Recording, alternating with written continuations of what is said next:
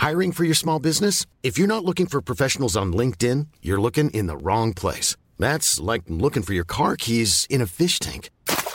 LinkedIn helps you hire professionals you can't find anywhere else, even those who aren't actively searching for a new job but might be open to the perfect role. In a given month, over 70% of LinkedIn users don't even visit other leading job sites. So start looking in the right place. With LinkedIn, you can hire professionals like a professional. Post your free job on linkedin.com slash spoken today. Heraldo Radio.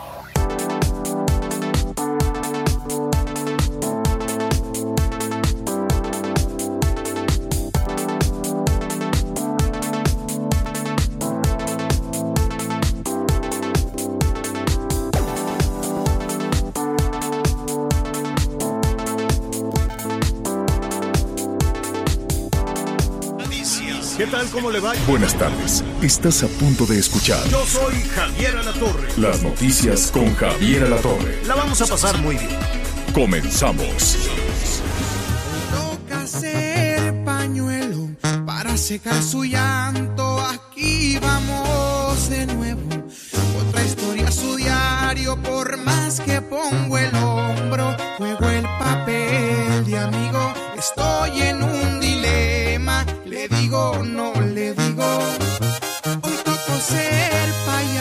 sacarle una sonrisa. Volvieron a fallarle. No se lo merecía. Hola, hola. ¿Cómo están? Muy buenas tardes, qué gusto saludarlos. Primero de marzo, bienvenido marzo, gracias febrero. Iniciamos con el pie derecho a través del Heraldo Radio y de las sensaciones del grupo Audiorama. Es un gusto saludarlos. Feliz inicio de semana, 12 del día, tiempo del centro de México. En un momentito nos enlazamos con Javier la Torre. A ver, a ver, a ver. No sé si lo estoy escuchando, Betty. A ver, Javier. toda la vida con tal de ser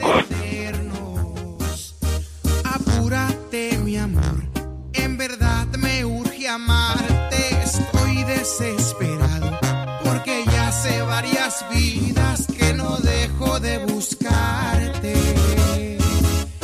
ni de pensarte y todo el día te pienso chiquitita. Sebastianes.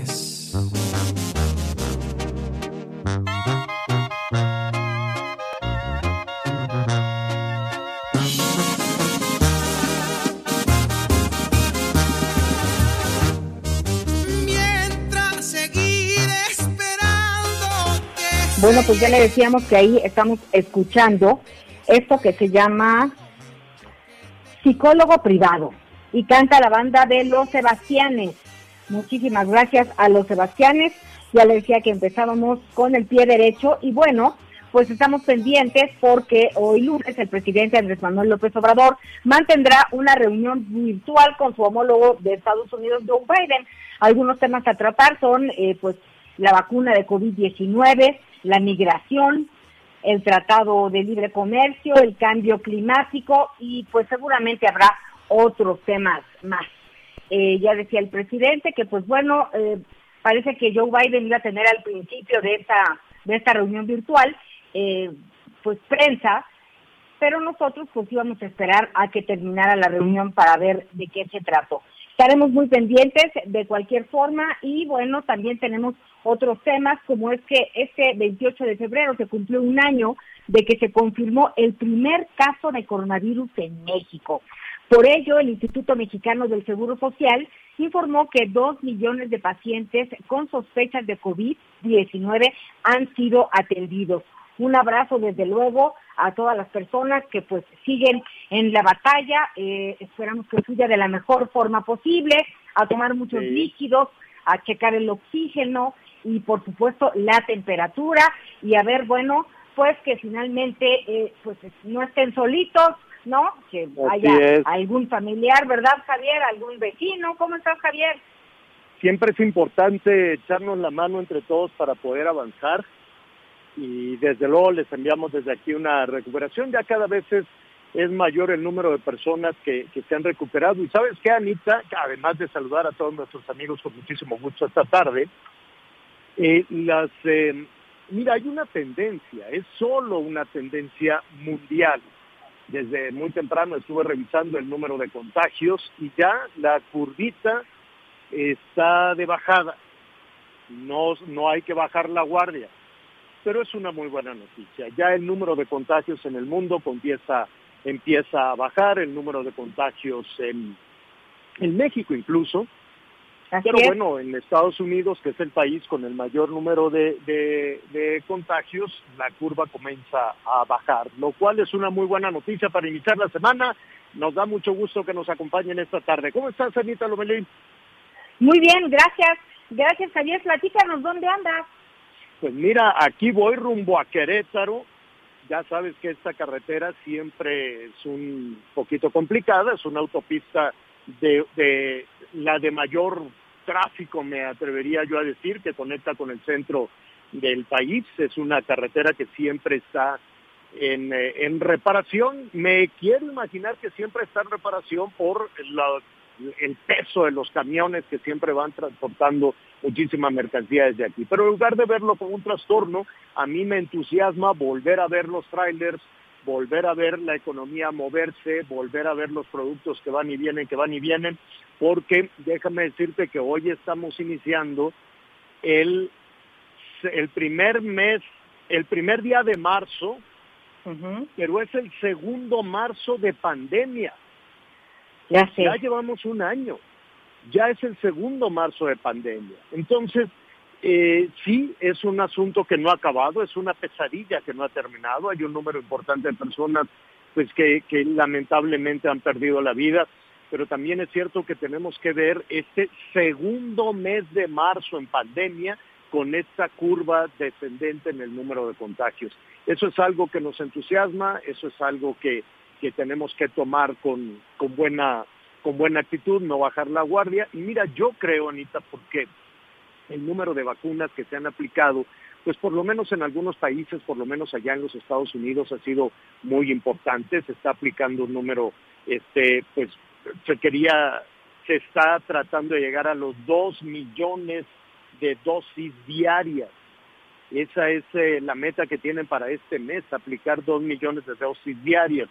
Aquí vamos muy despacito, que escuchaba con los números que estás dando por lo menos de la Ciudad de México y de algunas otras eh, localidades del país, pero pues mira, no llegamos ni al 1%, 1.5% de la población, todavía nos falta muchísimo, como le falta también muchísimo a muchos países del mundo. Mira, hay 100 países, por lo menos, que no han recibido una sola dosis. Aquí a trompicones, ¿no? Que ya llegaron las de no sé dónde, que ya llegaron las de no sé qué, y ahí se van aplicando algunas. Qué bueno, esa es una buena noticia. Hay algunos países que no han recibido una sola, es más que ni siquiera las han podido apartar, es más que dicen, ¿sabes qué? No tenemos para pagar una sola dosis. Y entonces se instrumentó un mecanismo que se llama COVAX, es un organismo de la, eh, de la, un mecanismo de la Organización Mundial de la Salud y de la Organización de Naciones Unidas y este, un mecanismo, COVAX, dijo, pues vamos a financiar y le vamos a dar las vacunas a los países más pobres, ¿no? Hoy se aplicó la primer vacuna del mecanismo COVAX. A México ya se formó también ahí. México se formó en la fila de los países ricos y en la fila de los países pobres. México se formó en las dos filas. Dijo, aquí tengo para pagar, pero también regálame, regálame uno, ¿no? Como diciendo, yo también me pongo en la de los países pobres y los países ricos. Todo suma. Nada más que de los países pobres no les han dado nada, ni una sola, ni una sola dosis. Bueno, hoy se aplicó la primera dosis en un país africano, en Ghana, pero se la pusieron al presidente de ese país. Yo creo que en la fila se podía haber formado el presidente muchísimo después, porque el presidente de Ghana, aunque sea un país pobre, pues seguramente tiene más posibilidades de que lo lleven a un hospital, tiene más posibilidades de que le den esos coctelitos que le dan a los presidentes tan milagrosos que se recuperan rapidísimo. ¿no? Sea Trump, sea López Obrador, sea el presidente que sea, de todos los que se han contagiado, en tres días ya están, ¿no? Pero si eres ciudadano, pues es triste decirlo, pero si hay ciudadanos de primera y de segunda. Si eres político, eres de primera. Si eres ciudadano, si eres civil, eres de segunda. Y no te van a aplicar los mismos eh, medicamentos ni te van a dar los mismos cuidados que les dan a los políticos. Porque Oye, ni a te los tengo que empresarios. ¿eh? contar en ¿No? relación a ese tema. Fíjate que estaba yo investigando, pues, qué pasa con el doctor Hugo López Gatel, que sí eh, em- em- empezó a tener una oxigenación un poco baja en un momento dado, pero eh, pues la verdad es que fue muy poco, debido a que había eh, un, un descenso en el número de vacas, de, de- de camas utilizadas, es que ingresó a este lugar eh, para, para ser hospitalizado y siguió las indicaciones que el médico de este lugar, que el responsable, le sugirió. No entró a ningún tratamiento ni nada, este, simplemente pues utilizó pues lo que hubiera utilizado cualquier otra persona, porque sí he estado preguntando, oye, pero hizo algo especial, o- y, y, pues no, eh, nos, nos, nos platica su primer equipo, ¿no? Raúl, su, su secretario particular, pues que ha estado atendido como, como el resto de las personas que están enfermas y que entró a una cama porque había, había lugares disponibles, que tiene que ver con Mm. lo que decías al principio, que O estaba sea, no bajando la estaba, curva. no estaba grave. No, no, no, no, Ah. no estaba grave. Y si una persona de las que hoy están contagiadas no está grave, pero tiene una oxigenación de 98 este, y dice que lo que, que, que se quiere atender en un en un hospital de estos públicos, ¿lo reciben? No, Ah, no, hasta donde yo entiendo, no.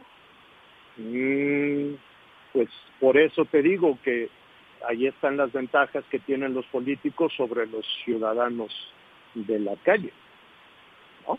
Creo yo. No, lo- no lo Pues sé, sí, digo, vamos, que- vamos a dejarlo por ahí, digo, ojalá se recupere, ojalá se recupere, qué bueno que ya está oxigenando bien, qué bueno que lo están atendiendo bien, supongo que le van a dar el cóctel, el coctelito este de medicinas que le dan a los funcionarios, que les dan a los políticos para que se recupere bien y para que todo esté en, en, en orden con el eh, subsecretario de salud. Ojalá este, pronto esté en, eh, en funciones y eh, logremos desde luego la, la recuperación de todas las personas y que todos aquellos que se contagian tengan acceso a pues a esa atención, ¿no? Tengan acceso a esos medicamentos. Allá en los Estados Unidos fue lo mismo, ¿eh? Cuando le dieron a, al presidente Trump. Trump. unas eh, medicinas superpoderosas que en dos o tres días ya lo tenían a todo dar. Este, ya después se supo que lo tuvieron que hospitalizar, ya después se supo que no respiraba bien, que le tuvieron que dar, no, no, vaya, no lo, no tuvo un tema de, de sedantes, ni le pusieron un respirador o nada, nada por el estilo. Pero bueno, oiga, eh, fíjese que la otra buena noticia, que ojalá se, se pues mire, es cosa de, de, de que se pueda discutir hoy a las 3 de la tarde también entre la reunión que va a haber entre el presidente Biden y el presidente López Obrador van a hablar de diferentes temas, entre otros el COVID-19. Y allá en los Estados Unidos ya tienen un número muy bueno, muy bueno de, vacunas, este, un número muy importante de vacunas para este, atender a, la población. Eh, sin embargo, hoy se dio a conocer, espérame, espérame, espérame, espérame, gracias. Sin embargo, hoy se dio a conocer que a partir de mañana se va a empezar a aplicar una nueva vacuna de un laboratorio que se llama Johnson Johnson. ¿Dónde está ahí lo interesante? El número es importante. Eh, son 20 millones de dosis de los ya 600 millones que tenía garantizado el eh, gobierno de los Estados Unidos. Entonces les caen 20 millones de dosis más para empezar a su inmediata aplicación mañana. ¿Cuál es la ventaja de todo esto que tenemos que tomar nota en México? Que esta nueva vacuna no requiere la refrigeración, sí, desde luego trasladarlo a una temperatura adecuada, pero no con esos ultrarrefrigeradores, Anita, que se necesitaba la vacuna a menos 70 grados centígrados. Esta se puede ir fresca, desde luego, no en unos calorones, no ponerla en lugares calientes, ni en el sol, ni nada, pero no requiere refrigeración, o sea, una refrigeración adicional. Este, y la otra y además es una solo dosis. Es que es un solo pinchazo. y adiós. Entonces, esa es una gran ventaja.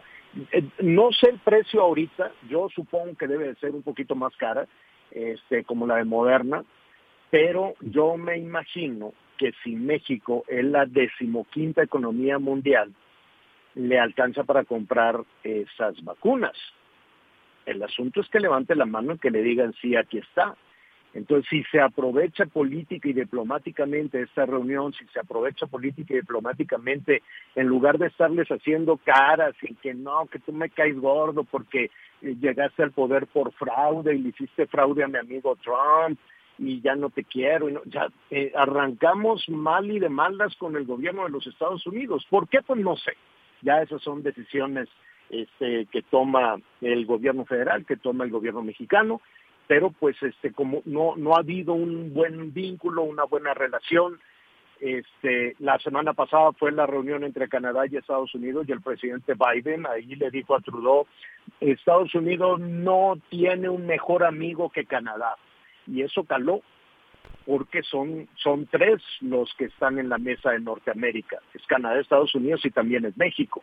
Yo supongo, no lo sé, que por eso diplomáticamente se aceleró esta reunión con el presidente Biden. Qué bueno, finalmente qué bueno, para que se logren superar las diferencias, para que, pues, pues digo, faltará, ¿no? Faltará ver cuál es la decisión del gobierno mexicano. El gobierno mexicano, pues las señales que manda es que no, no, no, no, no hay mucha disposición a, a tener ahí una buena relación con los Estados Unidos. ¿Por qué? Pues no lo sé habrá que ver muchos factores de carácter personal, de carácter político, de carácter diplomático, pero creo que en estos casos debe pasar, de pesar y de pesar mucho la cuestión de la salud, la cuestión sanitaria y sobre todo la cuestión comercial y la cuestión económica. El otro punto que se va a tratar en la discusión que van a tener, en la plática que van a tener, que es virtual, es, eh, será por, por no sé qué plataforma, pero será digital, ¿no? Eh, el presidente Biden estará en Washington, el presidente López Obrador estará aquí en México y hasta donde se sabe se hablará de este tema de las vacunas. México le va a decir a los Estados Unidos, oye, pues ayúdame a conseguir más vacunas, pásame las vacunas que tú ya compraste, si, yo, si tú ya tienes garantizado eh, la aplicación, son 350 millones de habitantes y ya tienen garantizados 620 millones de dosis. Entonces lo que dice el, gobierno mexicano, oye, pues sí, a lo mejor no, no, no hemos, no nos hemos llevado bien, no te he felicitado, no, tenemos diferencias, este, pero pues pásame unas vacunas. Vamos a ver cuál es la, la respuesta que dan los Estados Unidos. Y el otro tema tiene que ver con las remesas, que pues han resultado el motor fundamental de la economía mexicana. Yo creo que este país es muy generoso, yo creo que este país, eh, insisto, es la decimoquinta economía mundial, yo creo que tiene muchos motores, eh, independientemente de las eh, cuestiones energéticas, de la cuestión del, del, petróleo, de la cuestión de otros minerales, de la cuestión del turismo, de la cuestión de la minería, de la exportación, de la producción de exportación de alimentos, de la industria de las autopartes, de la industria aeroespacial. Este, en fin, hay muchos motores de la economía que están o, a, bajo calibre, pues no están funcionando como deberían de funcionar y no se ve en el horizonte que, que eso se ponga como una discusión, ¿no? De decir, bueno, pues vamos a apoyar todos estos motores. No, lo que queremos apoyar es que nos caiga, que nos caiga el dinero de los Estados Unidos vía eh, vía las remesas. Y para eso, en la reunión de hoy a las 3 de la tarde, eh, lo que el presidente entiendo que le dirá el presidente López Obrador al presidente Biden, es decir, tú necesitas muchos trabajadores para reactivar tu economía, lo mejor es que eso sea, se haga de manera ordenada, que la migración sea de manera ordenada y así de manera ordenada pues tener ese, esa entrada, esa entrada de, divisas. Eh, ya lo estaremos viendo en un ratito más, estaremos hablando también con muchísimos, muchísimos especialistas en ese sentido.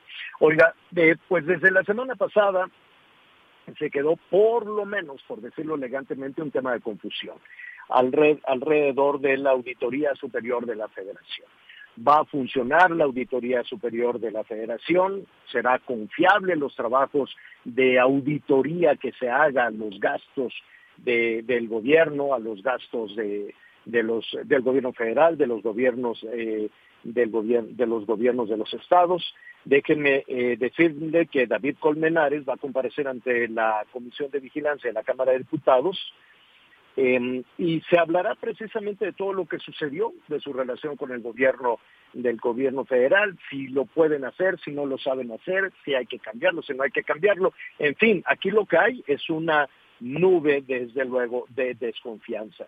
Y para hablar de ese tema me da muchísimo gusto saludar a la senadora Xochitl Galvez, que a la que siempre le agradecemos sus comentarios.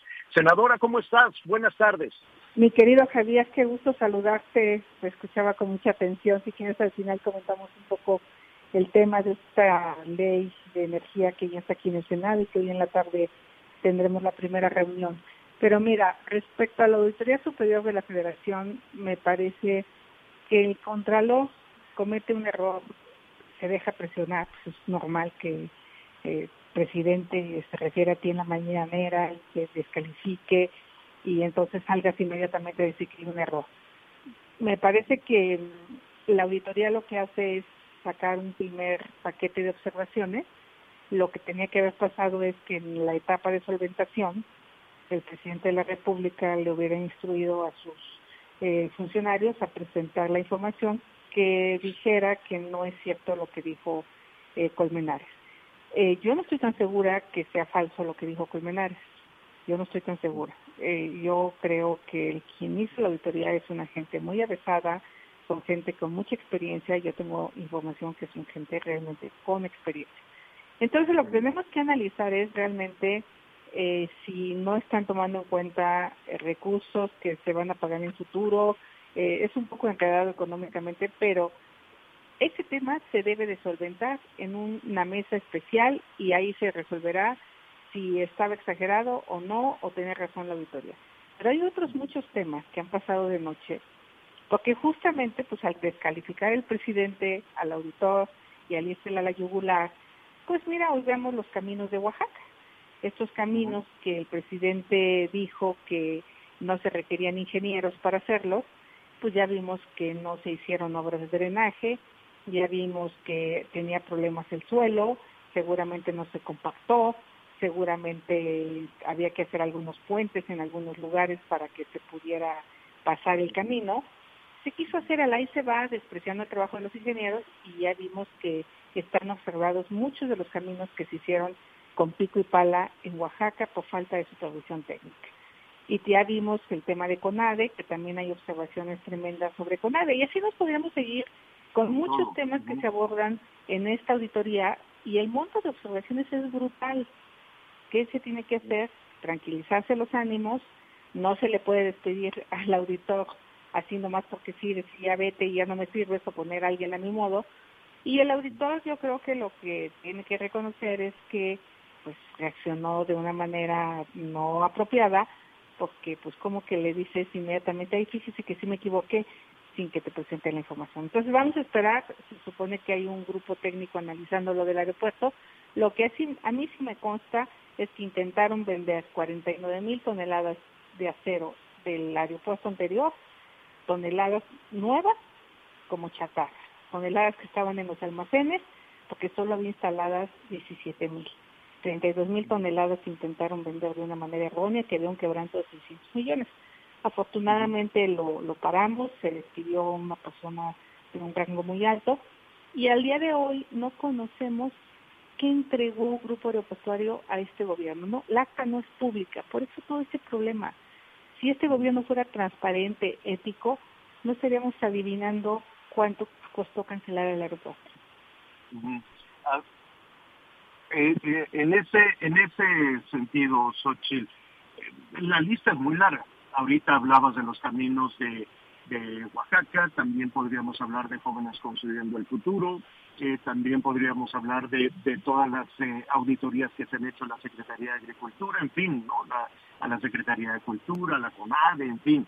Em, ¿Qué va a suceder con todo eso? Es decir, el error, si es que así fue, el error en los números del aeropuerto desacredita ya eh, los 140 rubros que había presentado la semana pasada la Auditoría Superior de la Federación? Por supuesto que no. Eso es lo que quisiera el presidente. Al presidente no le gusta que le eh, pidan cuentas.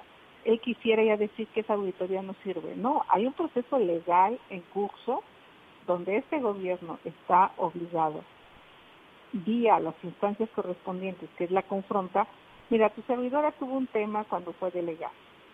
Salió primera plana ahí de ciudad, Xochitl Galvez tiene un quebranto de 90 millones de pesos.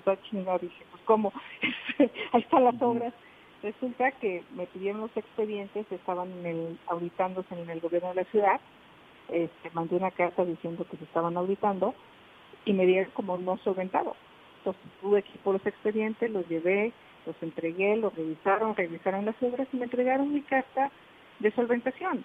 Esto es muy común y nos pasa a todos los funcionarios que pues finalmente la auditoría dice, no, la información que me presentaste no es lo que yo quiero, vámonos.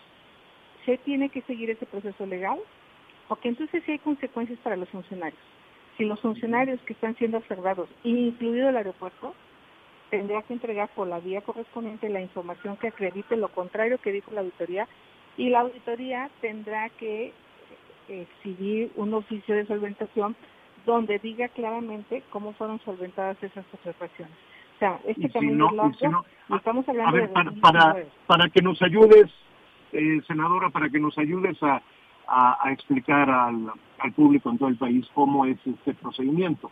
Y esto te lo pregunto porque yo recuerdo que en las administraciones anteriores, eh, cada año en la administración de Enrique Peña Nieto o del presidente Calderón, y así nos podemos ir hacia atrás, bueno, pues había una serie de observaciones, se decía que hubo, es decir, se llevaba el, tiempo eh, aclararlas o no aclararlas, pero después ya no pasaba nada.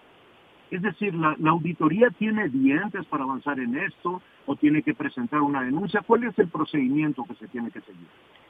No, sí pasa, sí, sí pasa y, hay sanciones administrativas y penales. Mira, pues justamente el caso de la estafa maestra mm, tiene que ver con un proyecto que empezó en la Auditoría Superior de la Federación, donde nunca pudieron probar la adecuada aplicación de los recursos públicos. Y, de ahí la Fiscalía General de la República tomó los datos para poder presentar las denuncias penales. Entonces, eh, por supuesto que sí pasa, por supuesto que hay mucha gente que sigue a lo mejor peleando mucho tiempo, porque a veces, eh, eh, te voy a poner un ejemplo, tú te fuiste de funcionario, el que llegó dijo que no existe la información y simplemente no la quiso entregar. es muy complejo el tema de la solventación, pero nadie puede estar tranquilo como funcionario público hasta que no recibe su oficio de la Secretaría de que eso fue solventado. En la siguiente etapa viene la solventación y va a venir otro informe. Y en ese segundo informe ya la auditoría emite ahora sí ya este, resolutivos importantes. Todavía tienes tiempo de decir, no, espérate, a ver, es que el papel yo no lo tenía, ya lo conseguí, aquí está. Todavía es un proceso largo pero sí acaba en temas penales y el caso de Rosario Robles es uno de los casos que ha terminado así.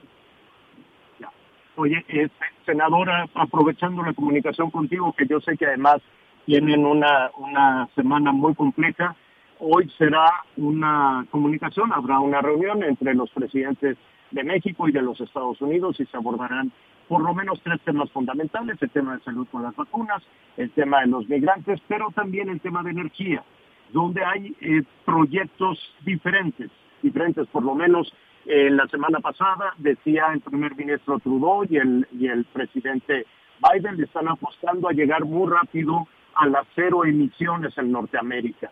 en México, pues ustedes están discutiendo toda una, una eh, reforma eh, eléctrica y esto se abre desde luego a la situación de energía en el país. ¿Qué opinas al respecto? ¿Hacia dónde crees que puede llegar? Primero es lamentable que el gobierno federal, un gobierno de izquierda, le apueste a las energías que provienen de los combustibles fósiles. Es increíble que vayamos a despachar primero, digo un poco de energía hidráulica que es, muy poquita, pero todas las viejas plantas de combustóleo de CFE son las que van a entrar en el primer lugar del despacho. Eso es un atentado contra la salud, pero sobre todo un atentado para el futuro de los niños y jóvenes de este país. Dejando ese tema, yo diría, la plática de hoy podría girar alrededor de esta política ambiental de Estados Unidos, donde van a invertir dos trillones de dólares, de pesos. México podría decirle al presidente Biden cómo colaboramos para que los motores de hidrógeno se fabriquen en México, para que las partes de los autos eléctricos México se, se suba esa cadena de valor. México está desperdiciando una enorme oportunidad de futuro. ¿Cómo te fabrico los paneles solares? ¿Cómo te, cómo te ayudo a todo esto que tú requieres? ¿Cómo me subo como país a, este barco de, la sustentabilidad? Y yo como país, ¿cómo hago crecer mi economía apostándole a las energías limpias? Es, es grave y delicado que el presidente no entienda el futuro del mundo. Pero bueno, eso no lo podemos cambiar. Yo creo que el presidente Biden va a ser muy respetuoso. Efectivamente, difícilmente le va a decir al presidente que no saque la ley. Lo que él va a hacer, yo veo dos cosas que van a pasar. Una, los paneles internacionales que sí van a venir y sí van a apoyar a sus empresas que están hablando de dinero de sus jubilados, están hablando de dinero de norteamericanos y canadienses que creyeron en el país. Entonces, ahí sí van a venir demandas y seguramente el presidente no se lo va a decir, pero le va a decir que van a aplicar el TECME y estoy convencida que van a venir aranceles, no a corto plazo, pero sí en un futuro cercano, como lo adelantó el ministro Trudeau, que además puso en la lista México, aranceles a los productos mexicanos. Y con eso vas a sacar del mercado a muchísimas empresas mexicanas.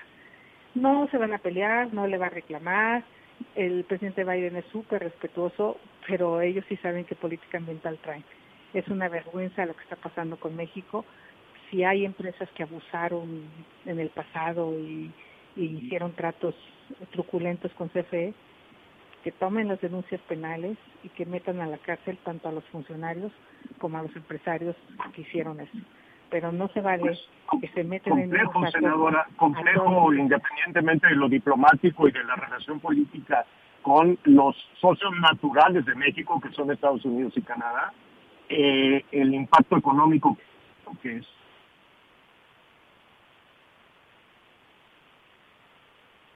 Bueno, bueno. Sí, Xochitl.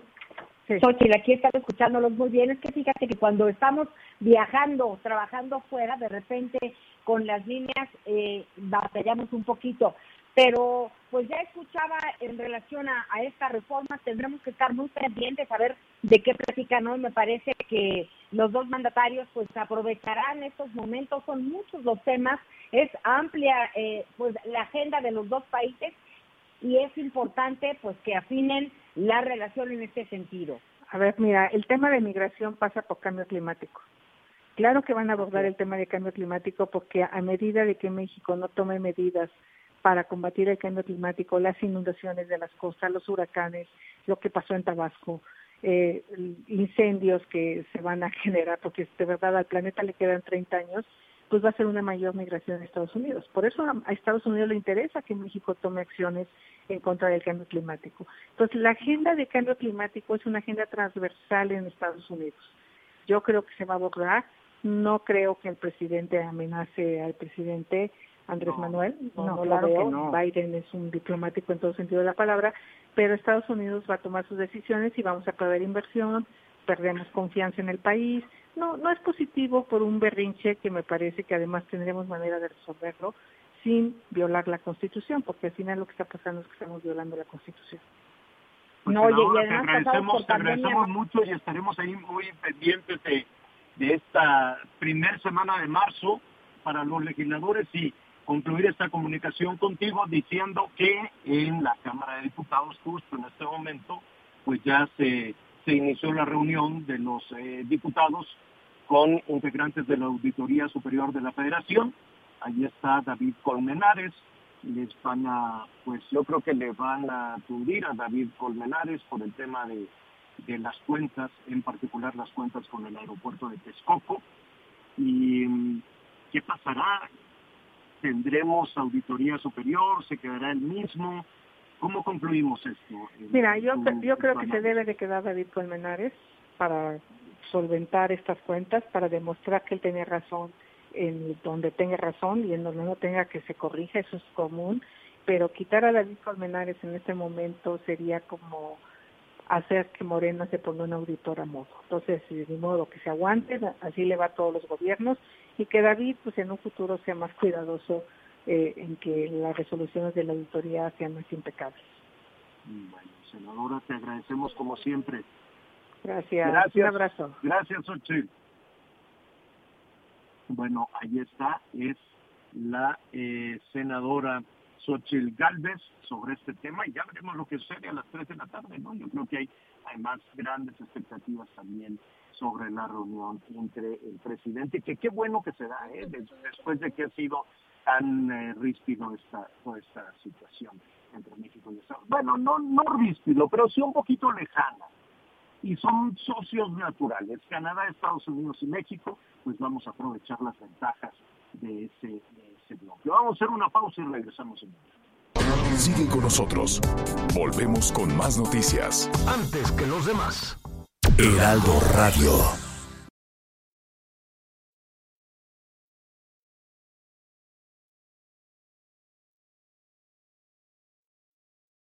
Heraldo Radio, la H que sí suena y ahora también se escucha.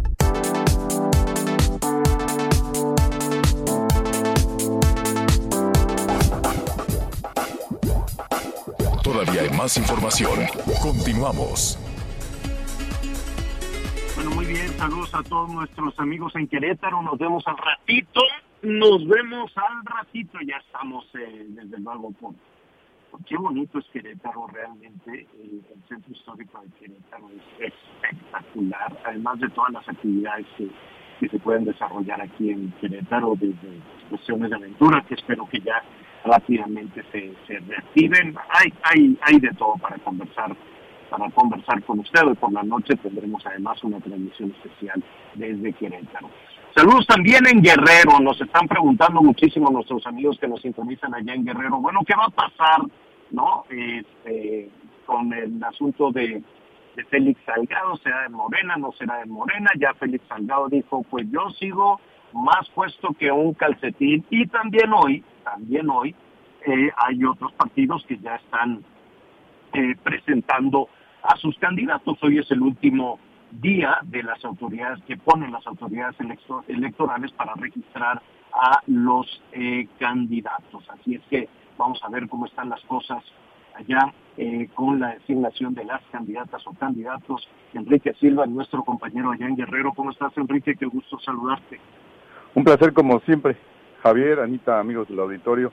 Eh, espero que no me preguntes eh, o que me pidas que explique cómo está el caso de Morena en Guerrero, porque yo les voy a preguntar lo mismo. Es es un galimatías, es, peor que una serie de esas este, de streaming, eh, donde le van aumentando capítulos y acaba uno confundiéndose más sin conocer el contexto, ¿eh? Ya lo sé, ya lo sé, pero es que yo quiero suponer que en muchas ocasiones pues, la, la- la gente que toma estas decisiones eh, está volteando a ver a la Ciudad de México en lugar de tomar una decisión viendo las eh, necesidades, la- la- el- el pensamiento, las demandas del electorado y no preocuparse tanto por la Ciudad de México. No sé tú qué opinas.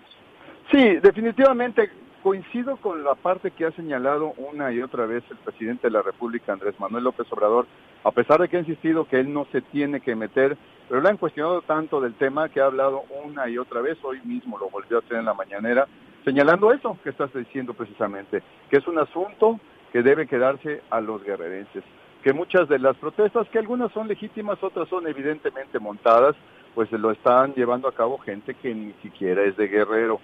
Te, voy a decir eh, en breve, fácil, qué es lo que observamos. Eh, el personaje en la política más popular en el estado de Guerrero, pues sin nombre, sin duda alguna tiene nombre y apellidos, Félix Salgado Macedonio. Eh, él ha sido cauto en todo lo que se ha presentado desde la interna, que evidentemente, aunque hoy se desmarca uno de los aspirantes eh, a, la candidatura sobre el fuego amigo, ha aguantado cualquier cantidad de señalamientos de guerra sucia muy evidente, direccionada por al menos un par de personajes, uno de ellos el que hoy emite un comunicado Pablo Milcar Sandoval, hermano de la secretaria de Función Pública Irma Arendira Sandoval, pues eh, diciendo que se baja del proceso en la reposición de la candidatura, eh, pues para alguna forma lavarse las manos y decir que él abona la unidad. El otro personaje externo a quien se le ha señalado constantemente es Luis Walton Aburto. Eh, sin embargo, decíamos, Félix ha sido muy prudente en no contestar provocaciones, muy contrario al personaje que todos conocemos de este político calentano guerrerense. Eh, él ha sido cauto, él ha mandado mensajes constantes de unidad. Ayer mismo, eh, de una forma muy mediática y, muy tradicional en él, para no contestar nada, salió a la calle con sus hijas, su esposa, sus nietos al Zócalo a pasear y la encuesta la encontró ahí, como lo encuentra cada que sale eh, a la calle con su combi vieja que causó tanto este ruido o con una moto o caminando y la gente se acerca y le pide la foto, etcétera. ¿Qué falta? Como bien lo decías, hoy es el último día para que los partidos políticos registren candidatos a la gobernatura, ya lo han hecho cinco, faltan tres solamente para registrar sus candidatos. Eh, tendría que dar una determinación distinta hoy eh, el Comité Ejecutivo Nacional de Morena si es que quisieran o tuvieran que cambiar candidatos. Hay que recordar que el viernes hubo, mucho ruido, pero determinaron a final de cuentas que los eh, señalamientos en contra de Félix Salgado Macedonio son infundados. ¿Qué queda pendiente por el tema legal? Eh, la investigación que lleva a cabo la Fiscalía General del Estado de Guerrero. Pero bueno, esto es un galimatías que, en el que se han metido la gente de Morena y que hay que decirlo. Eh, la idea, y así lo vemos muchos, y es la reacción de muchos, que quisieron eh, dentro del fuego amigo dañar a Félix Salgado Macedonio, pero acaba siendo muy dañado Morena en su contexto y esto puede tener consecuencias. Y te decía, si bien es cierto, son ocho entre candidatas y candidatos los que van a contender por la gobernatura, realmente son dos con mayor fuerza eh, posible para alcanzar dicha, dicha nominación, que es la coalición, estas coaliciones que uno no entiende, PRI-PRD con su candidato ante Félix Salgado Macedo. El esquema habrá que esperar porque el día viernes 5 es cuando inician formalmente las campañas y estas mm. últimas horas son determinantes para saber qué pasa al interior de Morena. Bueno, pues ya veremos eh, en las próximas horas qué, qué sucede, ¿no? ¿Quién será finalmente el candidato o la candidata de, de, Morena? Y si no tienes inconveniente, mañana repasamos, porque hoy es el último día, mañana ya repasamos quién quedó, ¿no? ¿Quiénes son los candidatos de la coalición?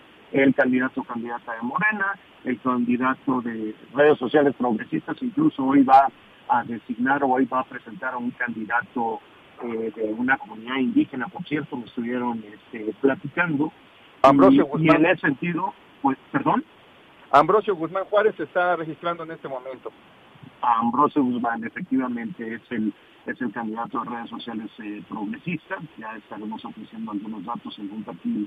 ¿De, ¿De dónde es este este candidato?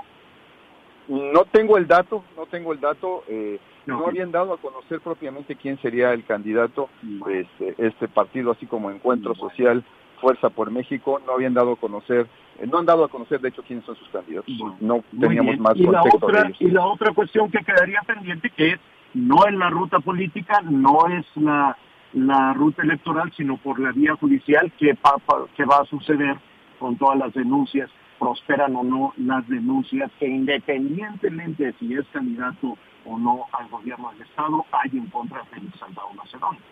Sí, sí, sí, es el tema que digo, que tema pendiente y que pudiera en un momento dado inhabilitarlo de la posibilidad de contender. Vamos a ver cómo les va. El día 8 es el 8 de marzo, el Día Internacional de la Mujer. Eh, hoy, eh, hoy también hubo algunas eh, protestas de colectivos feministas pues eh, veremos cómo se desarrollan las cosas allá en Guerrero y también, también desde luego en la Ciudad de México con este tema que ha entendido y que ha separado al, eh, a los eh, grupos, a los colectivos feministas, tanto el gobierno federal como también ha generado muchísimas menciones y muchísimas fisuras al interior de, de Morena. Pero pues estaremos pendientes de lo que de, de lo que decidan cada uno de los partidos. En principio, Enrique, te agradecemos el reporte. Un placer, como siempre, de saludarles. Al contrario, gracias, gracias a nuestro compañero Enrique Silva allá en Guerrero. Saludamos a nuestros amigos que nos sintonizan a través de la Bestia Grupera 95.3 FM allá en Acapulco, Super 107.1 FM allá en Chilpancingo y también en el 680 de AM en Chilpancingo. Lerando Radio también está en Acapulco. Vamos a hacer una pausa y regresamos inmediatamente. Sigue con nosotros. Volvemos con más noticias. Antes que los demás. Heraldo Radio. Heraldo Radio. La HCL se comparte, se ve y ahora también se escucha.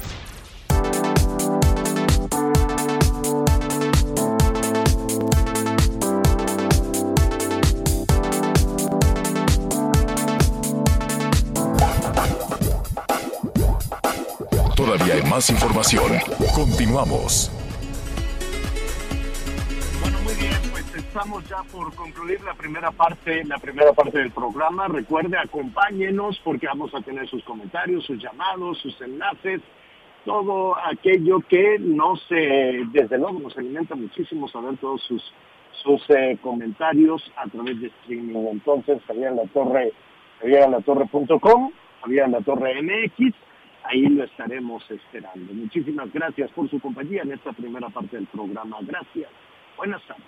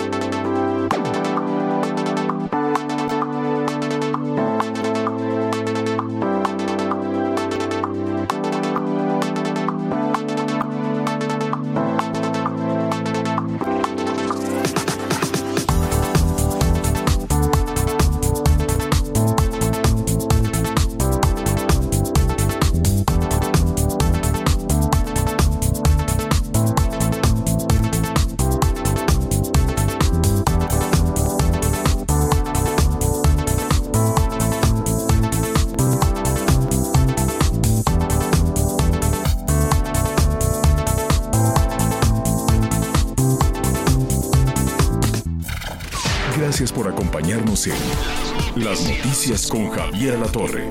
Ahora sí ya estás muy bien informado.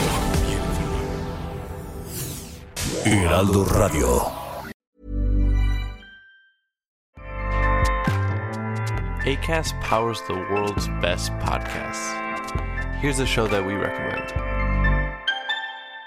The Real Housewives is a guilty pleasure for most, but if you're looking to not feel guilty about that pleasure, tune in to Everything Iconic with me, Danny Pellegrino, where I break down all the messy moments and behind the scenes antics of Bravo's popular franchise. And on Everything Iconic, I also interview celebrity guests like Kelly Ripa, Kiki Palmer, Drew Barrymore, Cameron Diaz, and more about their guilty pleasures, their past work, and so much more.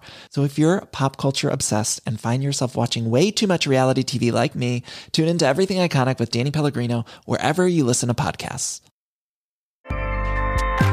ACAST helps creators launch, grow, and monetize their podcasts everywhere. ACAST.com.